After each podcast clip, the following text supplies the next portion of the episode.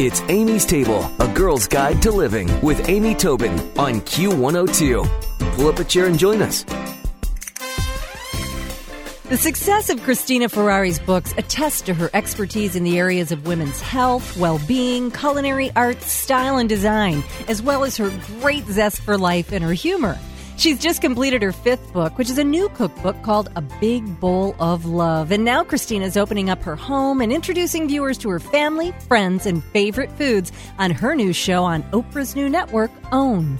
The show is also called Cristina Ferrare's Big Bowl of Love. Hi, Cristina. Congratulations on the new book and the new show. So excited. Oh, you, I, well, I'll tell you what, it's so fantastic. The book, The Big Bowl of Love, is just full of so many recipes that I cannot wait to delve into. How did you come up with the name, The Big Bowl of Love?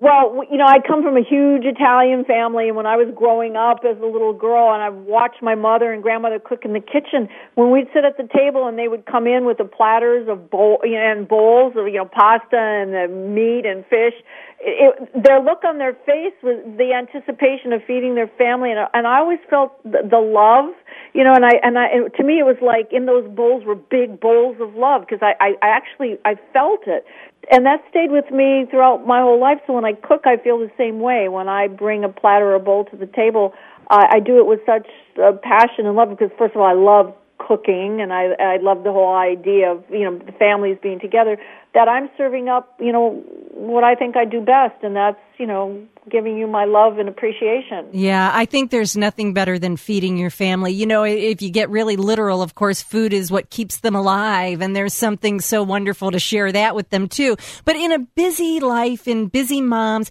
how can they create that same feeling? I mean, I can just see your mother and your grandmother coming to the table, but what are little ways that, that the busy mom of today can bring bowls of love to her family? You're right. It was a different time back then, and now you know with the families, everybody you know has jobs. The kids even have jobs after school Yeah. when they you know have their their uh, little act, after school activities. Uh, I show you in the book that if you keep your st- uh, staple items, and I tell you what what to have in your pantry and staples at all times. So when you get home at the end of the day, uh, and you didn't have time to stop at the market, that you'll still be able to put a great meal on the table. So it's just a matter of just uh, taking the time to make sure your pantry has things that you necessarily that you that you will need to make a, a meal. That's so important. Well, you know, as you go through the book and as you see the food that you've done for years, it's comfortable and it's classic. Do you think that's how people like to eat despite any trends that come and go? Yeah, basically you always get back down to basics, but the most important thing is a lot of you know t- in today's society where everything is you know fast, fast, fast. You either get fast food or you or you you go to the freezer and you pull out uh, frozen foods and stick it in the microwave. Everything is fast, fast. Uh, I I don't. I'm not a big proponent of that. First of all, I think all those foods are full of additives and preservatives, and then you stick them in a microwave, which is even worse for you.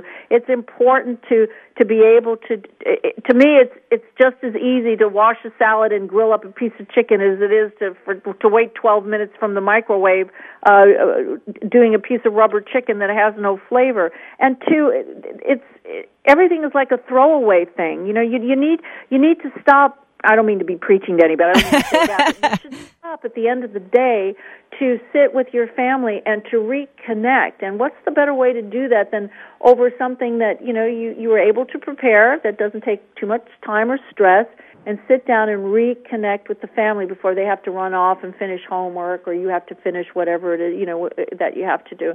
And the connection part is really important. What and what a better way to do it than through you know a common thing as eating and enjoying a great meal. No, I agree, and it doesn't it doesn't just nourish the body; that really nourishes the soul. If you're just joining us, we're speaking with Cristina Ferrare and her new book and show called "The Big Bowl of Love."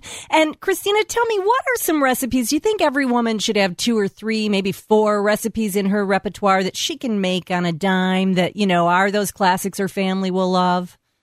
Sure, absolutely, and because I I have them, I definitely have them. And then what I but what I love about uh, the book as well is like if you're doing the grilled vegetables, not only do you you have the grilled vegetables, but then okay, what else can I do with these? This is in my repertoire, the vegetables. Well, you can make beautiful panini sandwiches, or you can put you know chicken in there. You can chop it up, and you can put it in your salad, and you can put them in soups and you could put them um you know you can make it with rice there are all kinds of things yeah. that you if you use your imagination i love it especially with pasta and then throw in some feta cheese and some parmesan cheese and mm. little fresh herbs and you have yourself a great you know vegetable dish with pasta from something that i make all the time so really master a few of the classics and then morph them into, you know, the season or what your family likes or what you've got in your pantry like that word, morph them into something. you know, That's great.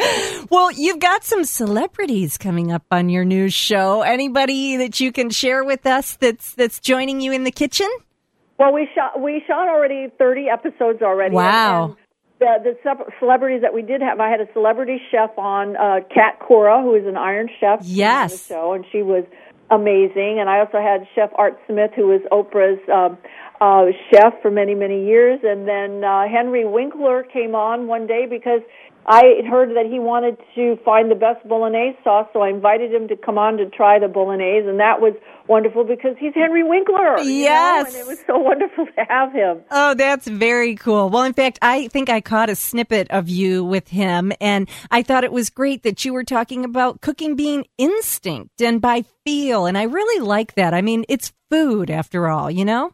It's food after all, and you don't have to be afraid of it. But even if you don't have a feel for it or an instinct for it, I feel that the way the book is laid out and is presented, you'll be able to do it and surprise yourself by uh, you know making the, these recipes for your family. Even though you you feel that you don't have a knack for it, it's very simple to follow, and you'll be very happy with the results. Well, the book is just packed with beautiful recipes and beautiful photos. Again, it's called Cristina Ferrare's Big Bowl of Love. The show on the OWN network is the same name. So nice to speak with you, and congratulations on all of these latest projects. Thanks for joining us on Amy's Table. Thank you, Amy. Thank you so much.